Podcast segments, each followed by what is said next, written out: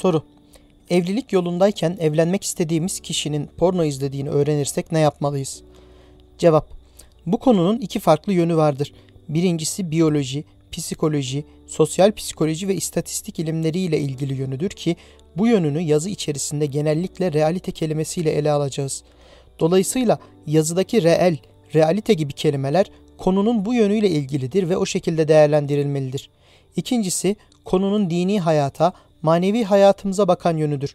Bu noktada dini öğüt veren kişiler de realiteyi yani konunun gözleme dayalı sebep ve sonuçlarıyla bilimsel ve istatistiki bulgularını da özellikle göz önünde bulundurmalıdırlar.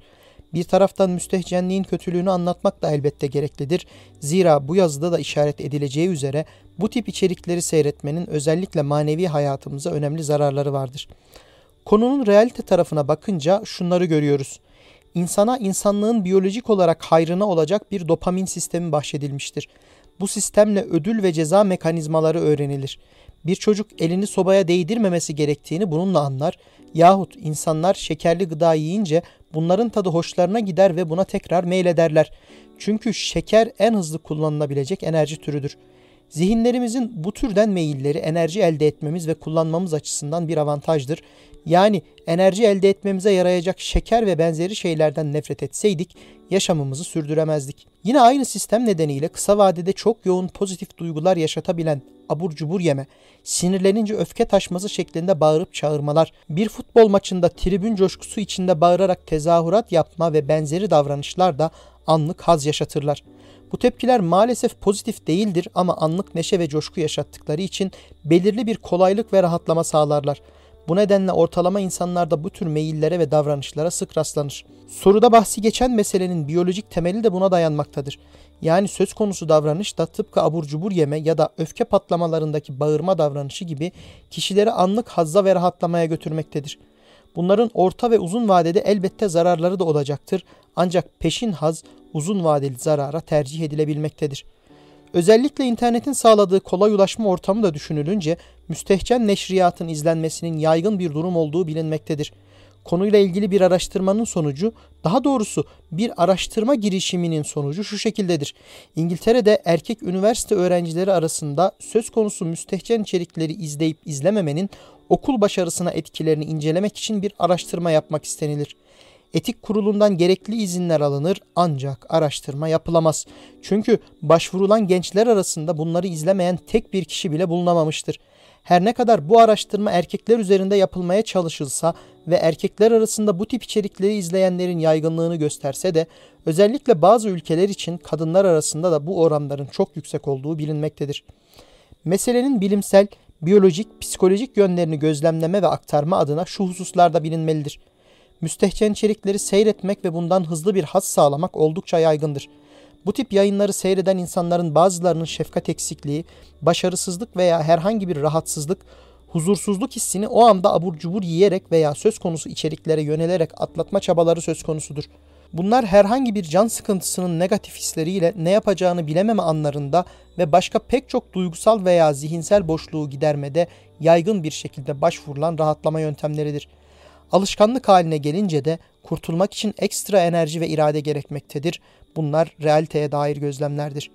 Bu nedenle bilhassa muhatabınız bekarsa tek başına bu fiilinden dolayı onu şiddetli bir şekilde kınamak ve o kişiyi çok şerli bir ahlaksız olarak görmek realite açısından çok makul olmayacaktır. Elbette meseleyi meşru görmek doğru olmamakla birlikte kişilerin değer ölçüleri de farklı farklıdır. Aşırı tepkiler faydadan ziyade zarara neden olma potansiyeli taşımaktadır. O kişinin insaniyet veya İslamiyet yönünden diğer masum ve olumlu özelliklerini görmezden gelmeye yol açacak bir tepkisellik de takdir edeceğiniz gibi mantıklı bir tepki olmayacaktır. Bir realiteyi daha dürüstlük adına açıklamamız gerekiyor. Müstehcen neşriyatın tamamen serbest kaldığı bazı ülkelerde bu neşriyatın başlangıçta bazı taciz, tecavüz olaylarını istatistiksel olarak azalttığı görülmüştür. Sebebi de insanların bir şekilde bu görüntülerle kendi üzerlerinde birikmiş olan enerjiden kurtulup onu reele dökmemeleridir. Yani o enerji bünyede harcanmış ve başkalarına aktarılmamış olmaktadır. Daha küçük oranda bir kesim ise bu neşriyat nedeniyle bazı davranışları öğrenmiş olmaktadır. Bunu söylememizin nedeni şudur. Genellikle insanların bu tip fantastik yani hayali şeylere eğilim göstermeleri onların hakikatte de bazı günahlara tam olarak meyilli olduklarını göstermez. Küçük bir yüzde için evet böyle bir tehlike vardır. Yani az sayıda insanın izledikleri şeyleri gerçek hayatta da tatbik etmeye çalışmaları az bir ihtimal de olsa mümkündür. Ama büyük oranda insanlar kendilerini deşarj etmiş, bünyelerinden gerilimi atmış olmaktadırlar. Sorumuza geri dönecek olursak, bilhassa gerçek bir pişmanlık ishar edilmişse ve bu konuda olumlu ve ciddi bir çaba sarf edilecekse zaten her günah ve günah sahibi için bir yere kadar hoşgörüyle bakmak daha makuldür. Başkasına zarar verilmeyen, zararı genellikle kendisine olan hususlarda yani kişinin kendi içinde olup biten günahlarda hakiki pişmanlık ve bırakma arzusu varsa bu durumda olay daha makul ve telafi odaklı ele alınmalıdır. Bir diğer husus da bir şeyin realitesiyle hayalinin farklı şeyler olduğu gerçeğidir. Mesela bir insan halı sahada maç yapmayı sevebilir, bilgisayarda futbol oyunları oynamayı da sevebilir. Ancak bunlardan birisi diğerini kesmeyebilir. Yani bilgisayarda futbol oyunu oynaması halı sahada maç oynama arzusunu gidermeyebilir. Elbette herkes için böyle değildir ama bu da olası bir ihtimaldir. İnsanların bir kısmı için mevzu sadece bekarlık gibi durumların getirdiği enerji fazlasını atma meselesidir. Evlenince veya belirli meselelerde rahatlık yaşayınca sorunun kaynağı kesilebileceği gibi mesele de bitebilir.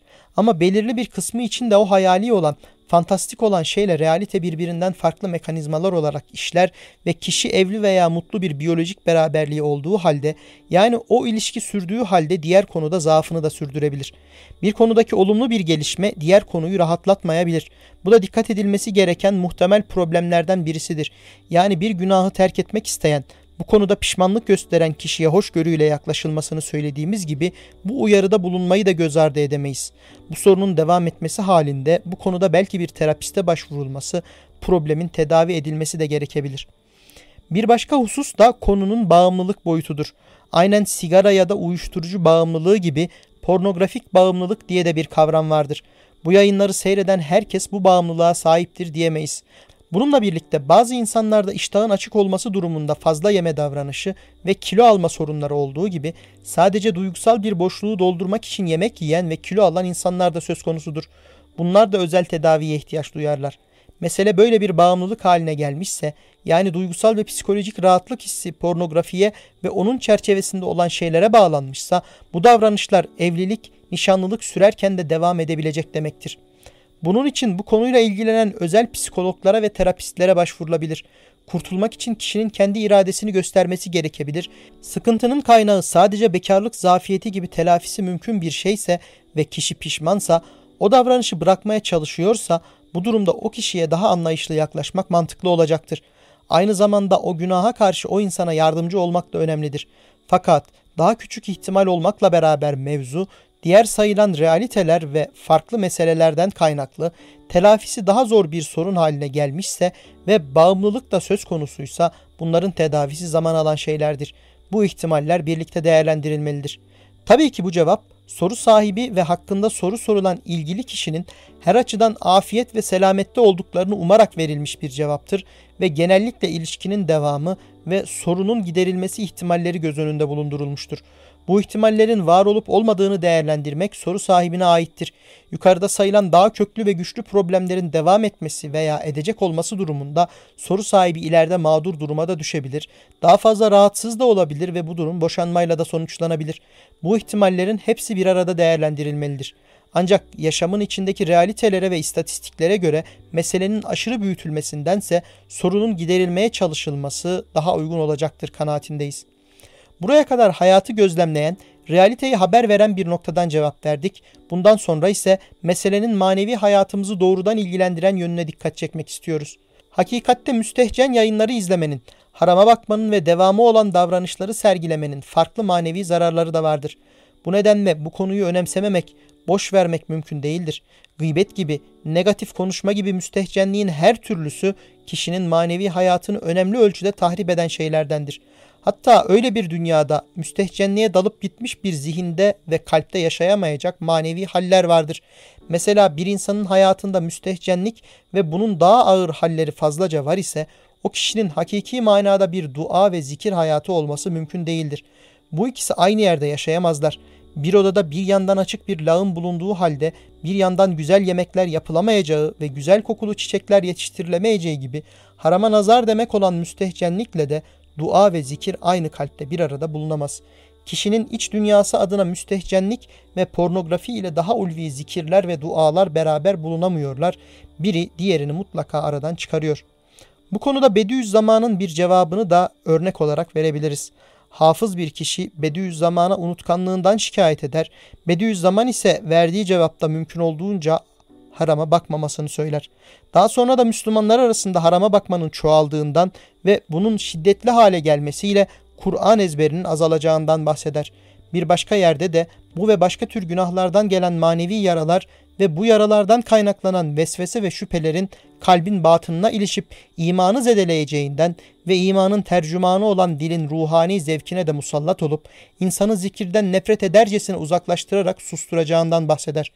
Evet, İslam'a uygun tesettürün az olduğu bir zamanda ve çevrede gözlere az veya çok haram çarpması her zaman mümkündür. Bununla ilgili eski eserlerde de görmek ve bakmak ayrımı yapılmıştır. Bununla ilgili sıhhat dereceleri farklı olan hadisler de vardır. Fakat bir kişinin özellikle aradığı, peşinde koştuğu bir durum olmadıkça göze istemeden çarpan haram bakışlar ya da sosyal yaşamın bir gereği olarak zorunlu kadın erkek iletişimleri sonucu bakmalar pek şiddetli sayılmayabilir. Böylesi durumlar manevi latifeleri çok da dondurmazlar. Burada bahsedilen bir öldürme hali manevi latifelerin dirilmeyecek, bir daha geri dönmeyecek şekilde tamamen ölmesi durumu değildir. Yani bir insanın hayatında müstehcenlik veya pornografi, gerçek hayatta açık saçıklığı takip etme, bunların peşinden koşma gibi durumlar varsa bu insanın iç dünyasında derin bir dua ve zikir nurları ile daha kuvvetli manevi bağlar oluşmaz. Ciddi bir manevi hayat onunla beraber olmaz. Bu durumda o manevi latifeler daha çok felç olur. Tevbe veya uzak durmayla görece kısa zamanlarda bazen birkaç hafta bazen 40 gün bunlar tekrar dirilebilir ve o kişi manevi hallerini daha derin yaşayabilir. Bu noktada duanın hayırlı, meşru ve iyi olan şeylere eğilim gösterme gücünü artıracağı, istiğfar ve tevbenin de şerli, günah ve çirkin olan şeylere eğilim gösterme gücünü zayıflatacağı hakikatini de unutmamak gerekir. İlgili kişiye ıslah adına yardımcı olunmak istenirse bu ve benzeri hakikatlerin hatırlatılması ve uygulanmasının sağlanması Allah'ın izniyle işe yarayabilecektir. Allahu Teala'dan bize ve sevdiklerimize duayı, zikri ve salih amelleri sevdirmesini, imanın tadını alabilmemizi sağlamasını, günahı ve haramı ise çirkin göstermesini dileriz.''